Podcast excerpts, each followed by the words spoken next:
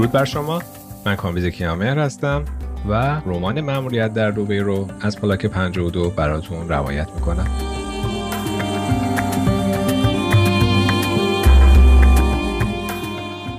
در اپیزود 20 براتون تعریف کردم که فیتز بعد از دیداری که با شیخ راشد داشت و مورد تعریف و تمجید فراوان اون قرار گرفت، به همراه ابراهیم راهی دیدار مجید جابر، رئیس گمرک دبی شدند.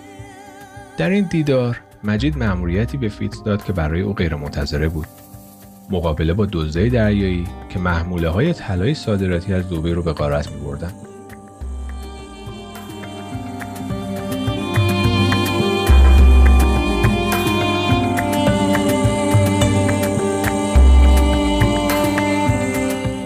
اسپانسر این قسمت از داستان شب خانم کاملیا آریا هستند. خانم آریا به اتفاق دخترشون در سال 2016 شرکت پرستاری در منزل آریان رو در ونکوور تأسیس کردند. اگر شما نیاز به خدمات پرستاری و مراقبت در منزل برای سالمند و یا کودکی دارین، بهتون توصیه میکنم حتما با خانم کاملیا آریا و شرکت آریان تماس بگیرین.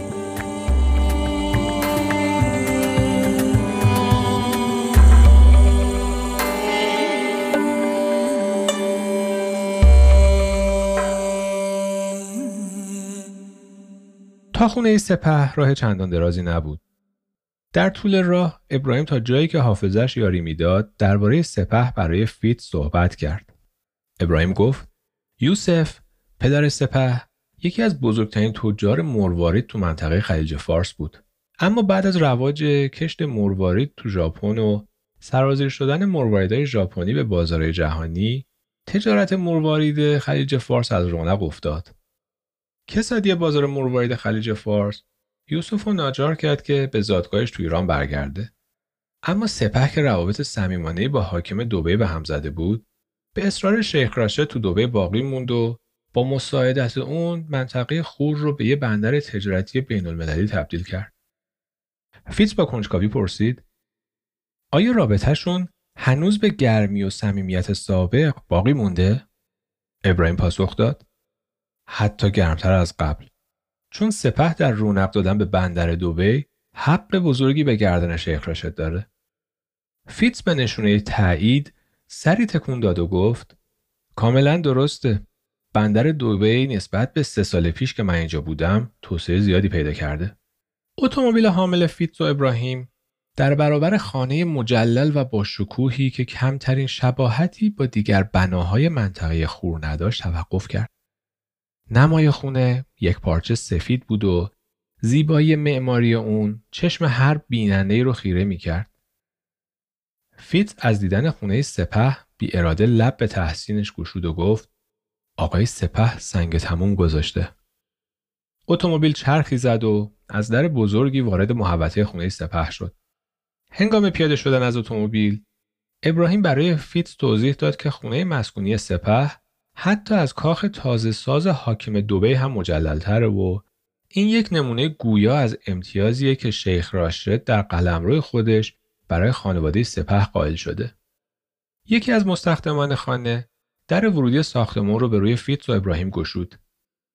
فیتز برای نخستین بار از هنگام ورود به دبی پا به درون خانه می‌گذاشت که مجهز به دستگاه‌های پرقدرت و خنک کننده بود. ابراهیم برای فیتز توضیح داد که سپه دستگاه‌های خنک کننده رو با اجازه شیخ راشد از کویت وارد کرده.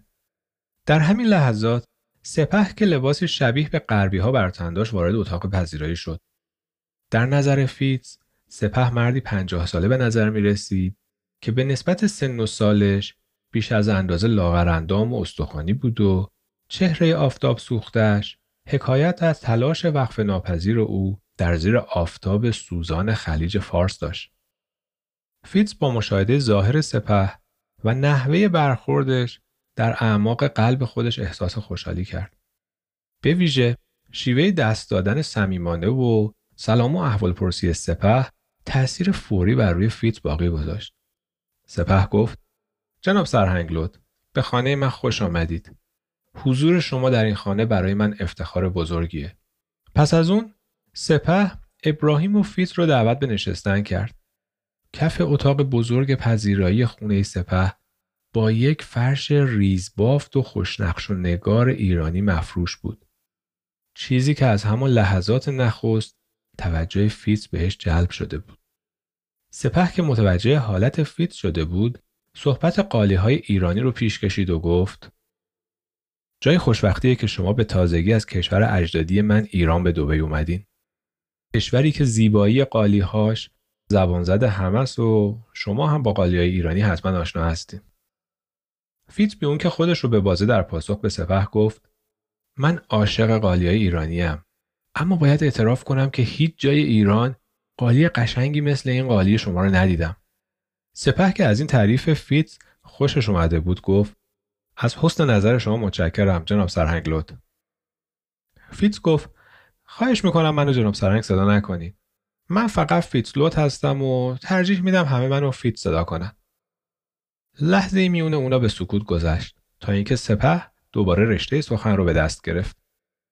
حتما مایلید بدونید که چرا حضرت حاکم به واسطه مجید جابر شما رو نزد من فرستاده. فیتز گفت: بی‌صبرانه مشتاقم. سپه لبخند موزیانه‌ای زد و گفت: از اونجایی که شما در ایران در امور اطلاعاتی فعالیت داشتین، به طور قطع از نتایج سیاست‌های حمایت از تولیدات داخلی و محدودیت واردات که از سوی شاه اعمال شده آگاهی دارین. فیتز جوری که انگار از همه چیز در ایران خبر داره پاسخ داد: حتما منظورتون رواج کالای قاچاق جنس‌های خارجی تو ایرانه که این روزا بازارش خیلی داغه.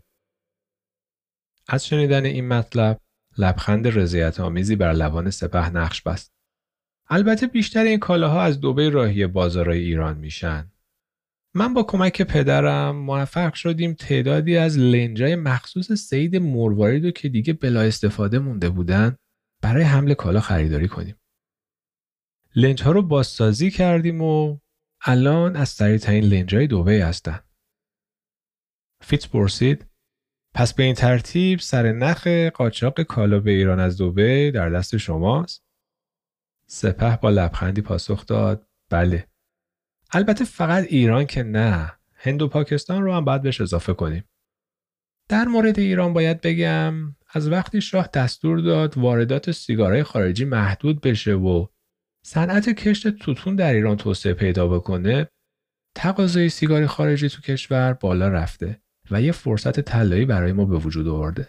فیتز سری به نشونه تایید تکون داد و گفت: بله، منم از این موضوع اطلاع کامل دارم. بازار ایران امروز تشنه سیگارهای خارجیه، مخصوصا سیگارهای آمریکایی، و فقط دیپلمات‌ها و شخصیت‌های خارجی مقیم ایران هستن که از این بابت مشکلی ندارن. اما مردم عادی مجبورن سیگارهای آمریکایی رو با قیمت‌های خیلی بالا از بازار سیاه تهیه کنن. دندونای سفید و مرتب سپه از پس لبخندی در برابر فیتز نمایان شد. وظیفه لنجای ما اینه که سیگارهای مرغوب آمریکایی رو مرتب به سواحل و بنادر ایران حمل کنن. اما فعالیت‌های صادراتی ما فقط به سیگار محدود نمیشه. از وقتی شاه تصمیم گرفته از کالای داخلی حمایت کنه و صنایع ایرانی رو توسعه بده، تقاضا برای قاچاق انواع کالا به ایران زیاد شده.